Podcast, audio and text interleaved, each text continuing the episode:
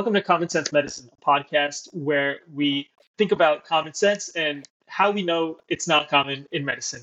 So today I have the pleasure of having Stuart Blitz on. He has extensive experience operating in the healthcare industry, which is why I wanted to talk to him. He's currently the co-founder and chief operating officer at Hone Health, which is a meds optimization clinic that offers at home blood tests, telehealth consultations, and medication delivery.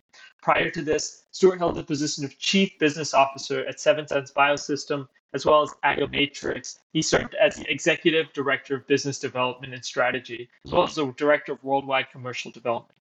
Um, Stuart's experience spans over several years and includes a focus on improving healthcare systems and providing convenient solutions for consumers. So, with that very broad, extensive bio, welcome to the show, Stuart. Thanks so much for having me, Tree.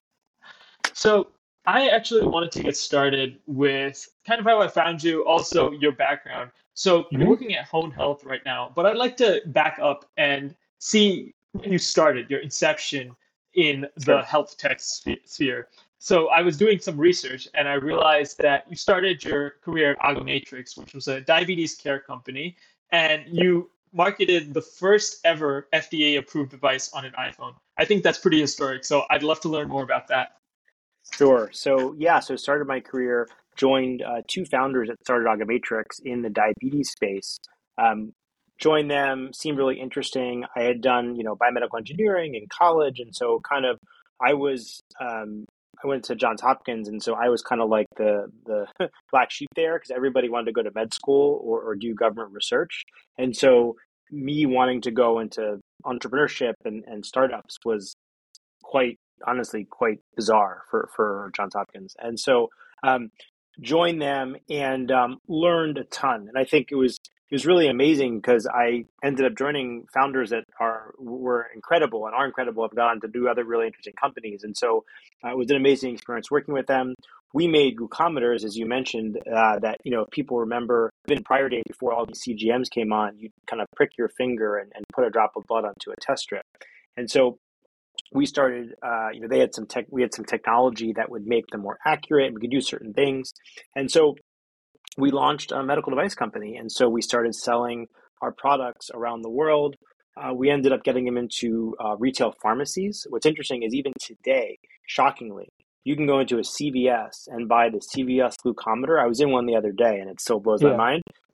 15 years later, whatever it's been, 14 years later, and that device that we made is actually still on their shelves, uh, so which is really cool. Wow. Uh, you go in Target, you can go into Target, Kroger, lots of other brands, um, and then, as you pointed out, this is kind of right when Apple was kind of getting into to health tech. Um, and so we started working with them right around when the iPhone came out. Um, and so we made the first ever FDA cleared medical device that kind of connected to the iPhone. Um, this is, you know, way before, you know, the, so now it's just more common, but we had to, you know, build a piece of hardware with a 30 pin connector in it, right? Which sounds easy, but think about all the medical device validation you have to go and, and put that in. Um, and it was really cool. And so that actually helped us uh, get a partnership with Sanofi because uh, they were looking for w- innovative ways to expand their uh, insulin program. Uh, and so, and they liked the offerings that we had. So we did a big partnership with them. And so uh, that was toward the end of my time there. And it was a worldwide partnership. And so they paid us to develop a lot more products and they distributed our products in probably 20 or 30 countries at that point. That's awesome and impressive resume for doing your work. I guess over 10 years you've been at this company. I think now in the era of COVID, a lot of early career professionals like myself happen to jump around from company to company. Not so much with doctors because we have a very stable kind of pathway, right? Residency yeah. and fellowship and then attending. But I guess why did you decide to stay at um, AgaMatrix for so long? It's, what it's, really it's a really it's a really good question, right? Because I think that's you don't see that a lot these days. And when I when I look back on it, it was a lot of I would say I was there for for about ten or so years, and it was almost like two to three every two to three years we did something new, and so it kind of it it ended up being that long, but didn't feel that long because you know the first couple years it was very classic startup survival mode it was like, hey, we we had originally, you know, I mean, this is this tells you like kind of the startup story. We originally thought, hey, we're go- we're going to sell software so that people, uh, companies that make the glucometers can make them better.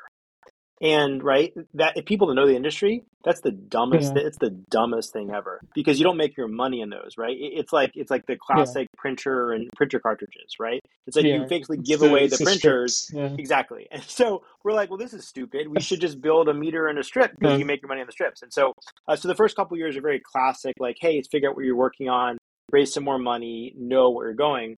Then we spent the next couple years after that saying, great, now we know what we're building let's go get our first sales. And so we did some early partnerships. We got signed a deal in Canada, signed a deal in Europe, signed a deal in Mexico, signed a deal in Australia, like just a whole bunch of places that would actually distribute our, our products, some in the US as well. Actually, a very big one in the US. If people know of a company called Liberty Medical, uh, they were known a number of years ago where Wilford Brimley would do advertisements for them. They were one of these companies that uh, provided medical products to uh, to people on Medicare. And so we did a, did a product for them and so that was really fun and interesting. Got products into those hands. And then after that, we said, okay, great. Now we've got an initial base of revenue. We were kind of like getting more closer to sustainability. Great. Now we really got to go fight, you know, a lot of these hard, complex systems in the U.S. healthcare and say, hey, how are we going to get our products into all these different pockets? So we hired a, hired a sales team, uh, a more seasoned chief commercial officer who kind of knew all these ins and outs. And that was a few years, right? Then we had the opportunity of working with the product connect to an iPhone and then got the Sanofi deal. And so it was like, oh, wait a second, we're going to keep going with our core business, but wait a second, this you know multi-billion dollar, one of the largest pharma companies in the world wants to use our products. Now we're going to have to support them and support them in, across the world and build new products for them. And so uh, it was just interesting because even though it was a long time, every couple of years we kind of had a different focus of sort of the core group of us that were working there. Yeah, you know, that's very interesting moving from strategic initiative to strategic initiative. I was actually reading one of your articles about how to be scrappy at a conference for for like introducing ideas to yeah. people and one of the ideas was around like getting a conference badge at any any way possible trying to figure out where the vip so I, I understand where you're coming from where the scrappy mentality comes from yeah I was just wondering like your your switch from that to the next yeah. that you were going on. You were entering in a much higher role, and you were kind of with working with uh, flagship, which is like a in a venture backed uh, startup instead of just starting your own. How did that kind of play into your calculus for your next career move? Yeah, I mean, I obviously had you know had a lot of experience in health tech and saw a lot of interesting things happening in diagnostics. I'd actually met Seventh Sense years before I ended up joining them uh, when they were trying to figure out what their product was, they had an earlier version of the device that they had that they were didn't know what to do with, but it was almost like if you think about a, a more interesting type of Lancet for people with diabetes, that's how I had met them because one of our medical advisors actually knew them. And it wasn't very interesting for the application, frankly, because if you think about Lancets that you know used for glucometers, they they cost you know fractions of a penny, right? They're, they're just basically free, right? And so if you had this device that would cost in the orders of dollars or tens of dollars, right? It just never would make any sense. But they kept going and they kind of realized like, wait a second, there's an interesting angle of people are now going to do more uh, testing and healthcare at home. Um, if you're going to do blood mm-hmm. tests, right, you have the glucometers and things where you take a very small drop of blood. But other than that, you're just going to a LabCorp or Quest, right, to get to get a blood draw. And there was nothing in the middle. And so I think they were hitting on that right around the time, you know, for all her faults. Like Theranos was making a lot of press around the, the concept. And, you know, she was never wrong about the idea of, hey, if you could make a product that did this, wildly would be wildly used, wildly valuable. Um, and so the concept of having this device that collect blood was really, really interesting. And so that's kind of why I, I said, wait a second, there's so much you could do with this. Um, and so when when I you know met the team and I said, wait a second, this is really cool. Um, there were some interesting kind of niche applications, but I was like, wait a second, the at home collection space is kind of like they they were craving something like this because that's those that's a mm-hmm. category which is people have more propensity to pay for a little more money for something, right? They want to have a better experience. They want something that's painless. Right. Um, and so that it was an interesting experience because I really learned so much about the about the lab market and about how those products work. Now, what was cool was it was kind of right at the time when all the direct to consumer lab companies were forming. So I, you know, met all those companies doing that. it was when Roman and Hims were starting out, and so saw mm-hmm. saw this interesting direct consumer access angle for you know medication, and my learnings kind of taught me to to real to kind of I'd say one of the key things I learned was the the Seventh Sense product, and there's other there's, there's other products like it in the space. They're all very interesting, but they all haven't sort of I would say hit that plateau yet in terms of or hit that inflection point yet of getting to really mass adoption. And there's a number of reasons why, right? But it's like there, there's there's a cost angle, there's a lab compatibility angle, there's a usability angle. Yeah. Because like you know, if you think about if you think about doing a, a test or doing a blood collection, a LabCorp or Quest, if you're a phlebotomist and you let's say you grab a tube or a needle out of the out of your your bag, right, and you try drawing blood on somebody and there's something happens, well, you just toss mm-hmm. it away and use another one, right?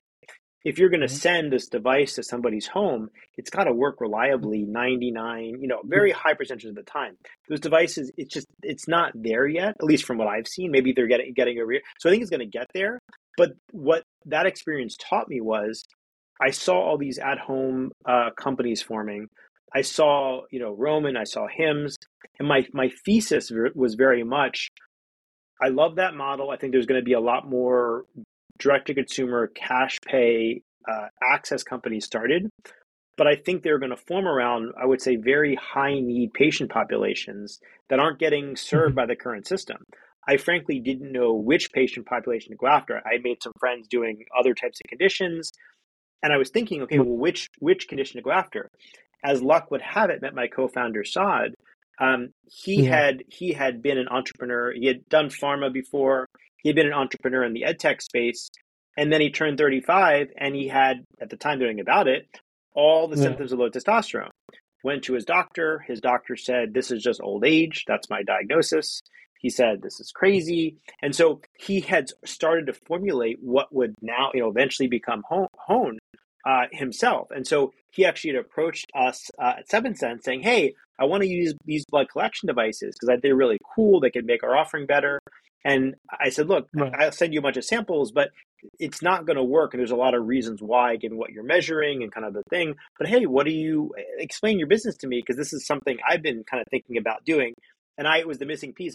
I didn't, I hadn't known anything about low testosterone or that patient population. Uh, and so we kind of realized we want to work on the same thing. And so that's how we met and came together and said, wait a second, actually, we work, uh, we, we, we think we can work really well together. And that's how we met and came together. Uh, this probably four, four and a half years ago now.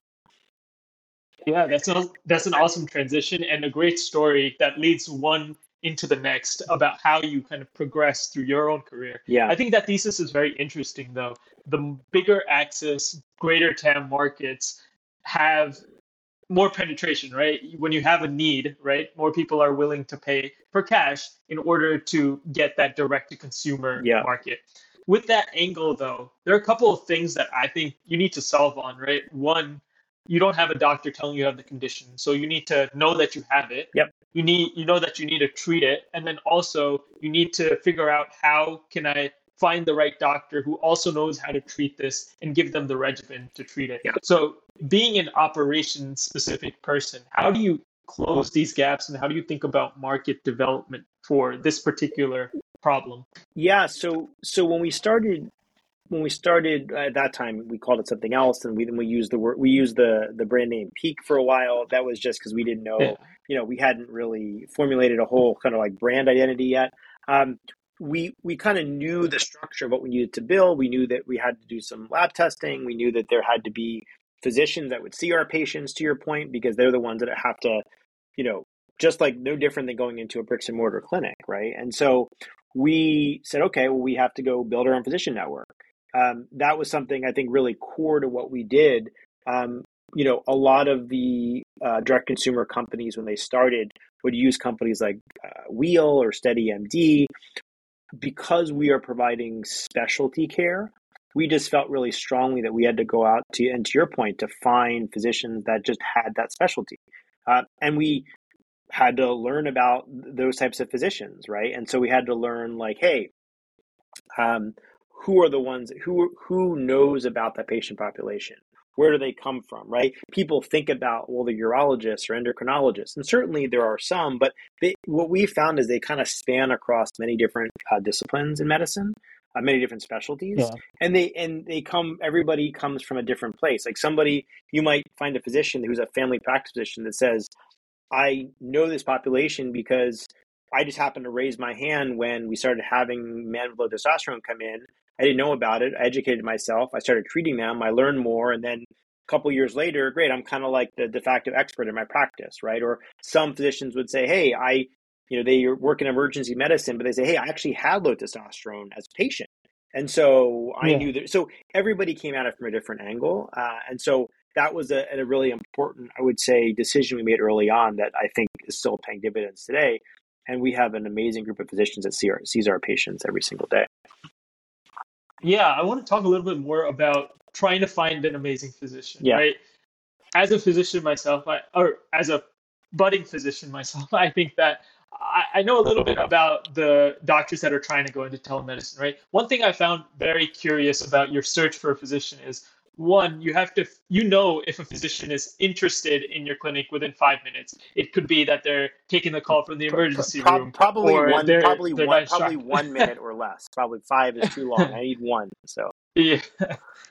And some of the things you cited are very true right? You got boomer docs who don't know how to use a hangout and you need to send them the hangout. And then there's a problem. What has been the most annoying experiences that you've had to recruit physicians?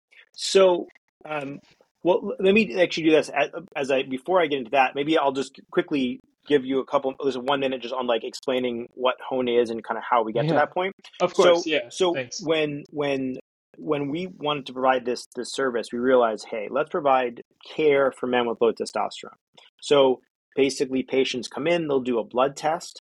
Uh, they'll get uh, about seven or eight biomarkers done at a lab. They'll then come meet with one of our physicians, which I'll get into in a second. So they'll have a, a very full 30 minute audiovisual consult, just like this, right? And they'll go into a very deep intake. They'll do a complete a, a telemedicine physical, uh, and they'll they'll really go into kind of the symptoms and what what their uh, you know what they think uh, their diagnosis is. If the physician finds that medication is appropriate for the patient, then they would prescribe medication. Then patients can sign up for a monthly membership plan. Um, and so they, you know, provide, as, as I say, similar membership to to maybe other companies that are out there, and their medications get shipped uh, to their house, you know, every month. Our service is also very different. We're we our physicians follow uh, guidelines pretty closely in terms of what the accepted protocols are for treating low testosterone, and so our patients right. have, have to complete a, another lab, another consult every ninety days for the first year. Uh, after that, it's every six months, and it, it you know it, it kind of is you're more stable but it's a it's a pretty rigorous program. And so, um, to, to answer your question, right? So, what have we found when we hiring physicians? Well, I can tell you that when we first uh, started interviewing physicians, and you know, our, our, our chief medical officer and our medical folks, some of the operations people, we had no clue what what what makes uh, somebody a really great fit, what makes somebody not a great fit, and we had to really learn this, right? And I think hmm. to, to, your question, I think some of the key things that what I've found, and I, and I can probably tell within less than a minute, generally speaking, right? Because there's a couple of things. One, do they understand this patient population, right? And so you really quickly, when we put together a list of questions for them, like detailed questions that are like very easy about protocols around treatment of low testosterone. It's like if you don't know, know the dose, like do you, yeah, like like what type? Like I, I'll tell you an, a perfect story. I remember somebody told us, yeah, they're like, I know this, I do this all the time, and we asked them like, what kind of dose would you give a patient, right? They couldn't even tell me, right? I'm not a doctor, and like I, yeah. you know, I know this patient population, and it's like that's kind of worrying, right? If you, if you can't tell me like, hey, what's what's yeah, a yeah. the most common dose you would give somebody of, of a certain medication, I'm going to guess you don't really have as much experience with that patient population that you said, right? So that's the first thing. But put that aside. Let's assume that they know that. Are you a good communicator, right? Um, can you, you know, respond, you know, to emails with a good cadence? Are you really interested, right? Or are you just shopping around because you're kind of a mercenary, right? And you're just like, hey, I want to yeah. fill my time, right? Or you brought up the point, am I taking the call from the ER? I have I've had that a lot of times actually, where a physician would take a call from the OR, right? Or, or from from you know the admin area, and it's like I get it, but I'm like, well, I want to make sure you understand. Like when you're going to see our patients, you're doing this. It's like a 30 minute consult. You, it's not like a. It's not asynchronous. Yeah, it's not something yeah. asynchronous where you can just be on your phone looking at stuff and say, great, I'm going to prescribe birth control or ED meds or whatever. Um, and then it's mm-hmm. and you, you saw. I think I said that. Can you use technology? Right, like we we've developed a lot of technology tools for physicians to use uh, to in the care of our patients can you do that? Right? It sounds crazy. I've had a lot of doctors that they're like, "Hey, where's the link you sent?" I'm like, "I sent you a calendar invite." Right? Like, and it's it's not. It sounds kind of silly, but it's like I, I just I guarantee you, if that physician can't do that on their own, has enough technical know how to do that, they're not going to be successful, right? And so like we're going to get frustrated with them, they're going to get frustrated with us. It's just nobody's going to be set up for success. So that was a lesson that we learned. We learned pretty early on, um, and and I think the, the, the last one, which is kind of intangible, it's kind of just trust your gut. You know, I talk to my one of our, our my uh, one of my colleagues, our VP of Ops, all the time, and like we kind of look at each other sometimes. We're like, hey, if they, everybody's checked all the other boxes, but we're like, there's something bizarre. They've kind of gone away, or like they didn't get back to us for several days or for a week, and like you can kind of explain it once, but it happens again. You just kind of trust your gut, and you're like, there's probably other stuff going on. They've got life going on. They've got their current, you know, their job going on. They're just not going to be a great fit for this. And so that's that's served us really mm-hmm. well. We have a really, really, really great group of physicians right now.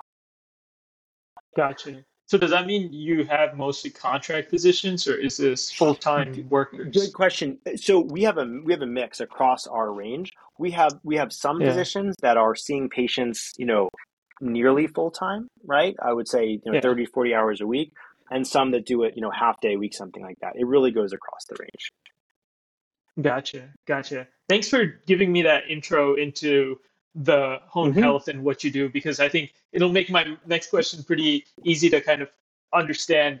I think you mentioned that they have two consults and you follow guidelines pretty mm-hmm. strictly.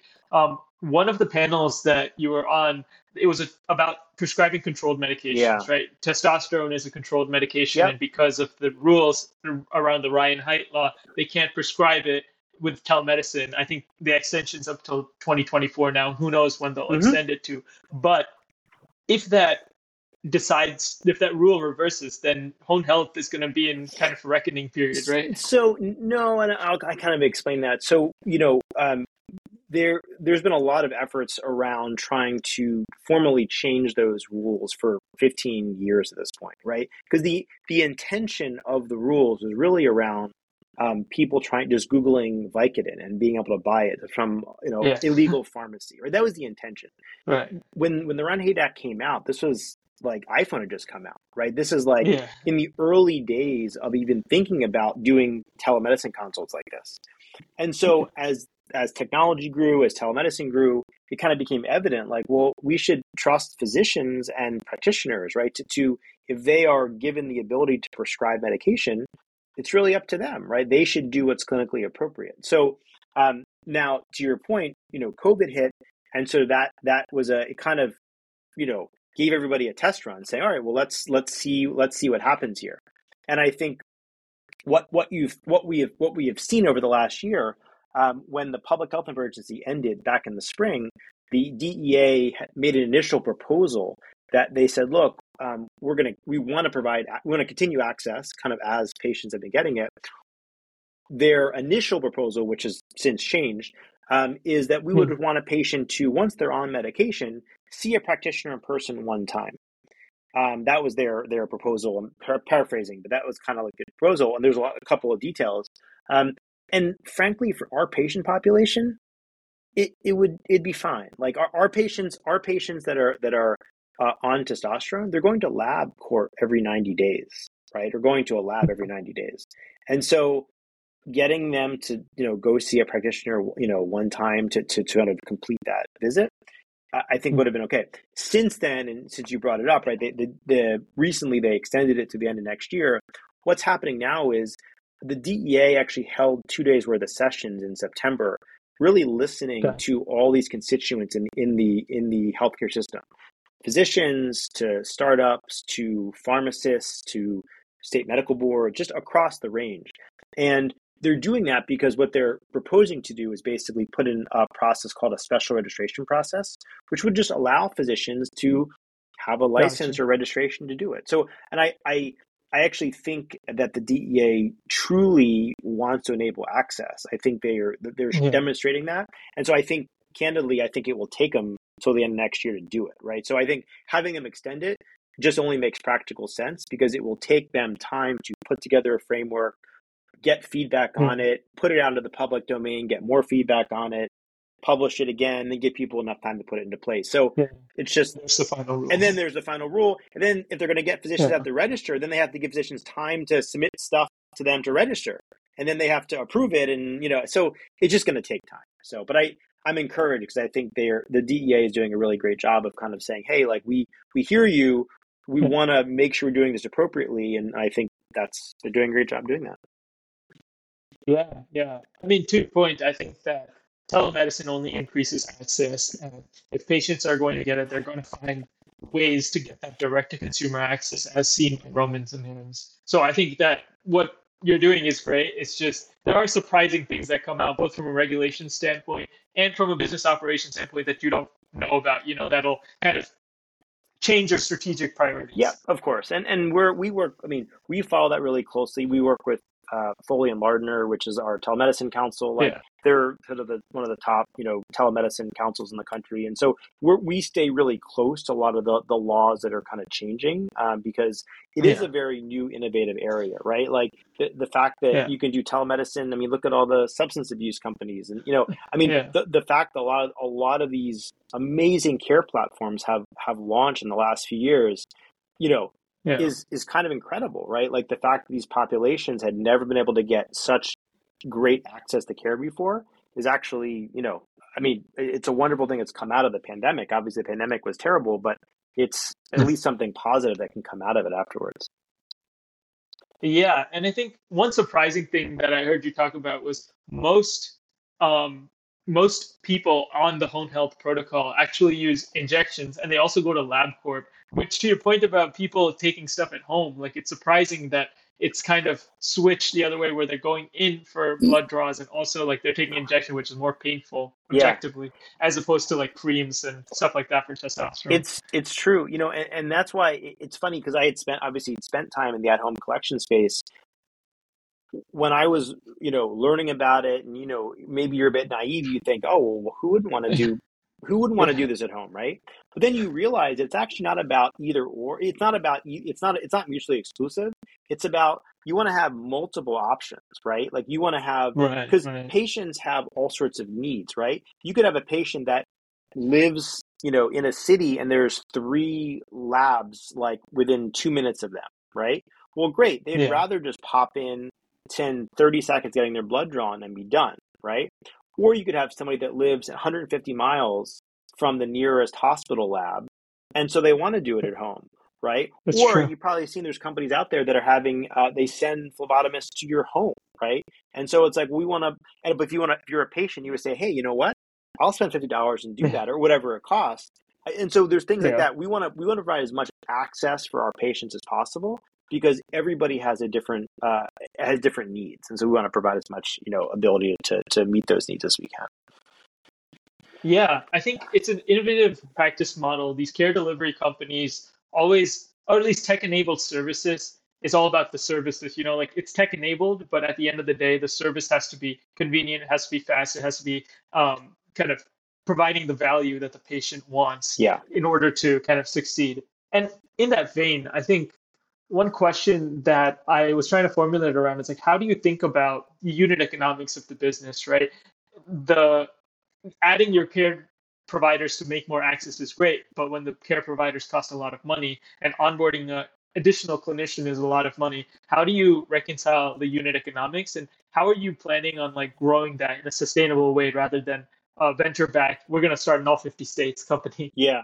So a couple things. Well, I think the unit economics have have to you know roughly work from day one. I say roughly work, right? As you get bigger, you have more economics of scale. You'll be able to some lab pricing will get decreased, and you know so you'll you'll you'll have uh, be able to you know physicians will be able to say, oh, I can do more consults, and so like you have some things changing as you grow, but the core economics have to work, right? If you if you develop this model and they're kind of upside down, and you see this, you know, to your point, a lot of direct consumer companies, they're ta- they were taking VC dollars in, throwing it at marketing, growing the top line, you know, revenue and patients, but but losing money every single patient yeah, they got, right?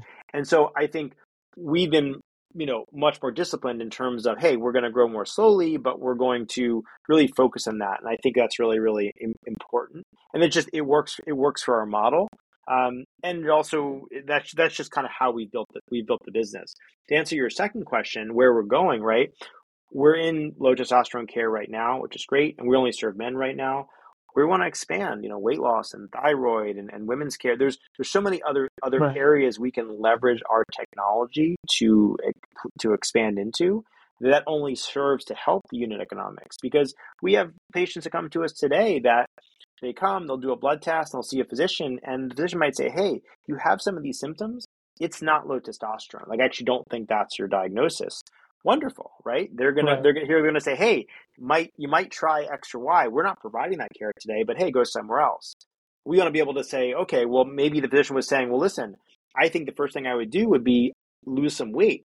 We don't be able to help with that, right? And so today, yeah. you know, the, the the irony is that today these the, these patients haven't had access to any care or, or finding it difficult to find us, but our care that providing is just you know only so wide and so we say, great, go find care locally, but that's kind of what they, you know, they didn't have in the yeah. first place. So as we expand a bit more broadly, I think that will help. Yeah, I think one of the things that I saw on your Twitter, I, I know you're known for your hot takes on Twitter. it was just wondering for one of the tweets that you had was around this idea that insurance is only should be there for yeah. catastrophic insurance and then cash pay for everything else.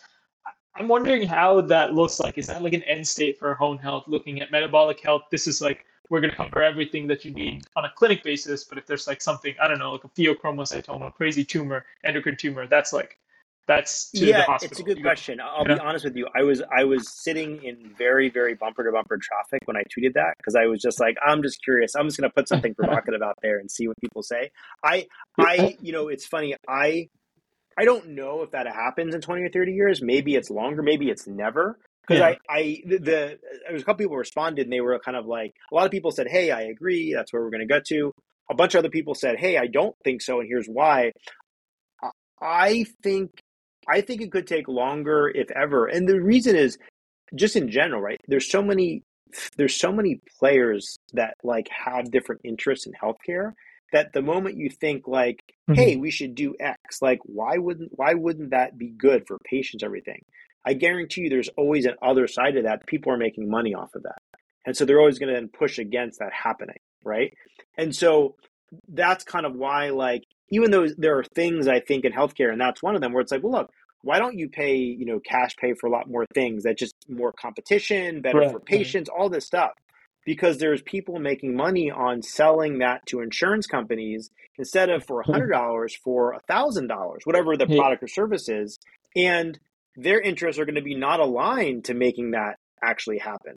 And so i i right. you know and, and i think somebody uh, responded i think it was chris responded and said well yeah but look at like high deductible health plans today like they haven't you know they haven't been that successful. And it's kind of and it's kind of like yeah. a, a segue into that. And it's, it's a really good point because um, I there's just there's just so many issues that bubble up on a, on a longer term lens, and so many different stakeholders that that have different interests that I you know I I don't I, I kind of just threw that out there as like yeah. a long, but it, it actually could be 50 years, 100 years, or never. I, I, you know, I actually would probably bet the over on that, that it would take a longer time. Yeah. I mean, to your point about being a different market, right? There's payers that they need to sell to in order to make more money. Maybe that's why they're defending it. I would say even the fact that consumers, as patient, if patients are the consumers rather than being payers the consumers, they're more price discerning, right? You know, you notice that thirty dollars or mm-hmm. $150, how much ever the monthly subscription is coming out of your paycheck. Whereas if you're yeah. going to a doctor, there's moral hazard, right? You're just I like, don't care. I'm well, not, I'm not paying for it. Me, so yeah, I'm not paying care. for it. So exactly. whether this doctor over here charged, you know, $250 for my visit and this other here charged $150, I don't know. I don't care. and so my insurance pays for it. Exactly. So in that vein, in consumer health tech, is it just a race to the bottom because people see the price tag and they're like, "Yeah, I can get testosterone from thirty dollars from uh, ABC clinic instead of Hone. Like, let me go there because they're more price discerning." Yeah, I mean, I think as some of these D2C markets become more competitive and more services go in, I certainly think you're going to see some competition and, and some, you know, you're not going to have as much uh, ability to, to set prices and, and people will look around and say, hey, but I also think, kind of like any market, right? There are plenty of places today where you can get Care-Fuller testosterone that are half the price, right, of what we provide. Yeah. But a lot of those patients come to us and they say, hey, I, you know, I really feel like I want to have, you know, just medical care. I feel, you know, I, I feel better about. Uh, and there's yeah. and there's plenty of places that are a lot more expensive th- than us, but they're you know, mm-hmm. doing a lot broader set of panels. There maybe some of them are in person, more concierge medicine where it's like, hey, I'm going to see you for two hours every three months. It's just different. They're, you know, just like any consumer offering, you have uh, offerings that are across the spectrum of what you're paying for and, you know, how, how comprehensive it is. No, for sure. And I think that this idea around value stems from the fact that one, you can have the key offerings that you've carved a niche out, but also you have the ability to grow and expand. And Hone Health has a lot of that because, to your point about keeping operating margins small, you've been able to do that and then build up the cash that you can then invest in the growth into longevity drugs, growth yeah. into endocrine metabolism drugs, et cetera, right? So I guess my next question is around that idea of operating. As the mm-hmm. COO, you're in charge of all operations, right? That is a new role for you after mm-hmm. being business development. How do you think about operating a company like that and keeping OPEX low in order to grow that net margin? So I, I think one of the key learnings we've had is really truly understand what you're building and which what patients you're serving. And I know like it kind of seems a lot of people say this, but it's true. Honestly, start using Google Sheets before you do anything else, right? You can do a lot with Google Sheets. Okay. And so, but if you use Google Sheets and you and you sort of start with your first patient, your first 10 patients, your first 20 patients, you really begin to um, you really begin to understand, hey, what are the technology I should go build and what do I have to build to now serve a thousand patients or 10,000 patients, right? And I think just keeping that in mind because I do think I see a lot of times you'll see companies that jump into just building right away, right? They'll say, "Hey, I know what I want to go build," and I would argue until you serve, you know, a thousand patients, like you probably don't know what you need to build. Um, and so, uh, and so, I think that those learnings are really critical, and then figuring out, okay, well, how I feel more confident what I'm going to build, and that can help make make operations more efficient. And and to your to your point about operating efficiently, mm-hmm. you know, when we, we built our own EMR, we built all this whole really sophisticated infrastructure to help you know operate the business. And I remember when we we started bringing on some folks to help us help us run that program, they were looking at it and saying like, "Hey, I'm going to have to have I'm going to have to hire three times the team as we grow, right, in two years." But but if we build all this technology, maybe I won't. And it's actually kind of cool because we built all this technology. It took a little longer than we thought, and we've you know probably only had to increase headcount by 30% or something like that right and so and it's it's proven that hey if you build a bunch of technology because you know you know how the business works you know how to how to serve patients how to provide tools for your clinicians um, you can run you can operate it really yeah. efficiently that's really interesting i did want to talk about the emr mm-hmm. things in the interest of time, just wanted to get a quick overview of how that process went and what roadblocks you could talk about building a compliant EMR because I know that CMS has a bunch of guidelines yeah. HHS like to like make sure that meaningful use is according uh, is carried out the way they well, want. So I would first of all say that, and this is I have debates with other founders all the time about this. We're not serving that population right now, so so we kind of right. didn't take that as a constraint for us because we said all right, well, listen, gotcha. we're not going to go into that population right now or that, you know, get it billing Medicare. So it, that's not a constraint for us. But I, you're completely right that like if you're going to go into that population, then you got to think about differently from day one. So we didn't we didn't have that constraint. Um, gotcha. But we that's a oh, go ahead, sorry. sorry. No, I just said that that's surprising because is it only cash pay? You're not contracting with any payers yet. Right so it now, it's all matter. cash pay. Yep, all cash Okay. pay. And, and I could talk Gotcha. more about you know we're definitely planning going into Yeah. commercial commercial payers and, and going down that path, but it's all cash pay right now. So we didn't we didn't really start with that as a constraint. Um, we did use a third party to start with, right? So so kind of like everybody else, we said, hey, let's grab something off the shelf. It's kind of the best of what's out there. There's been a lot of other interesting ones that come out since then. So like eh, you know, had we launched a year after we did or two years after we did, we probably would have used something else to start with. But we use an off the shelf platform and it was you know kind of bad right? I mean it it was it was fine and it kind of helped us limp along but it helped us learn. It helped us know what we wanted to build. Uh, and that and that and that's what we did. And so and the the i would say the more valuable and interesting part of what we built is less per se the emr because the emr is like hey i'm, I'm doing notes and Yeah. I'm, I'm providing tools to physician that's fairly straightforward but it's more of a sophisticated patient you know journey automation i would say because think about it there's so many different areas where you might need to do different things for for patients if you're managing a lot of patients you want to make sure that hey oh a physician Hmm. might say hey uh, Sri actually you need to get this additional lab I want to see because hey I noticed your labs look good but there's something here I wanted to Gotcha. I wanted to check your liver enzymes again great I got to make sure you do that right how do we know that you're going to do that versus somebody else and so we wanted to build the right Right, right. tools that way then you you know you as a physician be able to, to to have that be able to manage the patient Yeah, that's really interesting. I think we don't think about operations in such a I mean, it's a lot of ad hoc things that are kind of built on, right? And to your point about getting one person or a free tool to kind of do it first, and then when it's reached its absolute maximum capacity, then move on to something and build it up that way. I think one of the quotes that you had said on a different podcast was like, yeah, it was 80% there, but you're always going to be wanting that 20% that isn't there.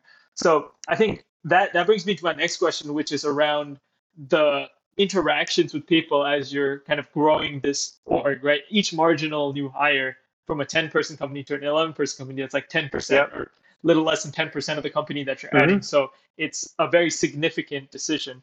For starting off with five co founders, how did you get along? Or I guess because you were all veterans of the space, you had started companies before, you kind of knew the ropes, or how did it yeah, work I mean, and we all kind of had we all had our area of expertise.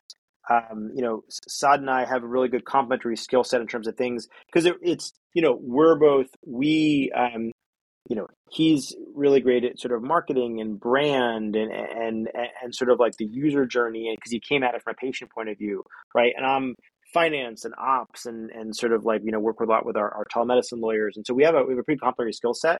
And then we have others right? Alba had done marketing for keeps right? So it was like Roman Hims and keeps was the third biggest company. So from a direct to consumer um, you know uh, men's health even specifically marketing right? That was her domain expertise right? I'm not a paid social acquisition expert that's not my i mean i understand you know i I know I know how it works, Yeah, but I'm not. I'm, you know, I know that's not my background. And then and then you know we Right. had uh, Matt who had worked with Saad previously. uh, You know, as our CTO, he had built these very complex systems in, in ed tech before, and so building them for for health tech kind of Gotcha. made sense. So we all kind of had our our areas, and then and we really you know we really started expanding the team only once it was clear, like, hey, actually. Yeah, there is a big patient, you know, their need for this. Oh, we're, we're starting to see a lot more patients. Well, we now have to go, you know, expand the team. And so we did that intentionally. I, I I'm a big believer that kind of like you need to grow your team, you know, almost too late, I guess to some extent, because I think I, I often see companies Yeah. that grow and get bloated too early, um, and, and then if you have too many people there, well, it's, it's always you know you're always going to be busy and have stuff to do, but it's kind of like, but if you get too bloated to begin with, probably didn't need to be, and then it just you know it kind of doesn't set yourself for the future. No, for sure. I think that looking to the future is is a very good thing when you're thinking about, okay, I want to do this sustainably. At 10 years, I want to also be at Mhm. Hone Health, not at a different company after it went Mhm. down. You know what I mean? So I think that it's it's a good mentality to have. I think just like looking at your arc of your career as a long trajectory, I think the business cycle is also similar when you're aligned with the the vision, you know. I think one question that I also had was around that um, future of Hone Health that you had kind mm-hmm. of laid out, where it's like we're looking to partner with commercial payers. We already have a partner pharmacy. We're cash pay. What does that look like? Does it look like you submitting claims like to an actual payer for Hone Health yep. services? Contracting with them for value-based care? Like what does that look yeah like? it's a good question. I think at a, at a minimum we want to be able to be at a place where we get in network with payers so we can reduce the out-of-pocket costs every month right? Because our patients you know like they're paying cash out of pocket so if you can re- massively reduce that for patients they're going to pay some amount of money every month. But if you can then submit claims to insurance for the consultations or, or whatever you can submit claims for um, that will help. And so now patients can leverage their insurance. So that's something that's a, a project that we're going down to try to, to, to do that because I think that will help uh, with our current patients and new patients. Um, and then, as I mentioned before, we want to expand the the areas that we're you know the the therapeutic categories that we serve. There's so many others that our patients and our physicians are asking about. So it's kind of a natural like, mm-hmm. hey, if we could arm physicians and patients with these tools and, and medications, you know, and the sort of systems in order to, to do that, that's something that our, our, our physicians feel strongly could help our patients. So that's that's great. That's what we want to do. Yeah, I think that's a great place to kind of conclude the podcast where it's like, yes, this is the vision of Hone Health. We want to expand into kind of being the telemedicine of well, first men's health and then obviously you have grander visions of moving to just a whole person health. So thank you for coming on. I really mm-hmm. appreciate it. Tell the users or listeners where they can find you um, after this and where where they can find Hone Health if they're looking for a testosterone prescription or even more. Right. So yeah. if you, you know, everyone, if you want to get your blood tested or you, you want to, you know, try our service, it's honehealth.com. Um, find me very easily. Um, probably spending too much time on Twitter or X. Um, that's the easiest place at Stuart Blitz um, LinkedIn or whatever. But uh, you know, probably some more of a time on Twitter, but pretty easy to find. Sounds good. And I think I'd like to conclude finally the podcast with um, me being in the hot seat. I've questioned you enough. It's kind of like an interrogation, but happy to have you ask me a few questions so that we can round out the interview. Well, I guess I'll ask ask you of all the entrepreneurs that you've spoken to, has there been one common theme that you've seen, sort of like in companies that have been more successful or, or growing? Have there been one theme of the founders or the, the operators that you've talked to that you kind of say, hey, everybody kind of feels like this or, or does this? I think for me, the ones that I found most compelling are the ones who have one a clear vision of how they are going to get to their goal or at least like have an idea of this is my priorities for the next three months six next months. And it's just that next step mentality and never kind of staying stagnant and paralyzing about their decision. That's the ones that i've seen or those are the ones that i've seen kind of go mm-hmm. furthest. If you're asking me like just like successful i think it's too soon to tell. A lot of the companies that i do are, are early stage startups. They're either venture backed so i haven't gotten the chance to interview someone who's just about to take their company public, right? So I guess success is a is a spectrum on that end. But I've seen the ones that have gone the farthest have the the vision that like they know what the next steps are in order to get to their clear goal. But I, I don't know if that's a very compelling answer, but I think that's like where I've just seen things go right because like they've seen this before, they've done this before, and they have the lived experience to know the next. And, and I guess the only question I have for you is being a almost a physician or like you know in medical school and kind of doing that. Yeah. How have you seen like have you seen a shift in in your peers or physicians you work with in terms of wanting to embrace technology or, or go into more industry versus um, you know see patients day to day? Yeah, that's actually a very good question. I've actually been grappling with it myself, like thinking about, oh, industry is cool, but like I also like to treat patients. I think for a large majority of people, I would say 80% are mostly in this, hey, I want to do this to, to treat patients. Um, to your point about doctors do want to see patients, they do want to do the best by their patients. That's largely true across all of the medic, medical students that I've talked to. I think physicians are looking to industry post pandemic as a salvo for burnout. And I think that's the wrong way to think about it because industry can be just as painful, mm-hmm. I guess, because you're going to have to learn a new skill and you're like 30 when you finish training. So think about the minimum physician who's like leaving. It's like 26, 27 year old who's going into an entry level role in industry. I think at that point, physicians just want a salvo, and I don't think those people are re- really successful in industry. I think to your point about what have I seen, a lot of medical students now. I'm in a I'm in an organization called MD Plus. A lot of them want to go into industry or VC or investing because they see the potential that it has to change a lot more people's lives quicker, especially with these D2C um, businesses rising up. It's a lot more about patient control and patient choice. And because of that, we're seeing a lot of shift into consumerization of healthcare.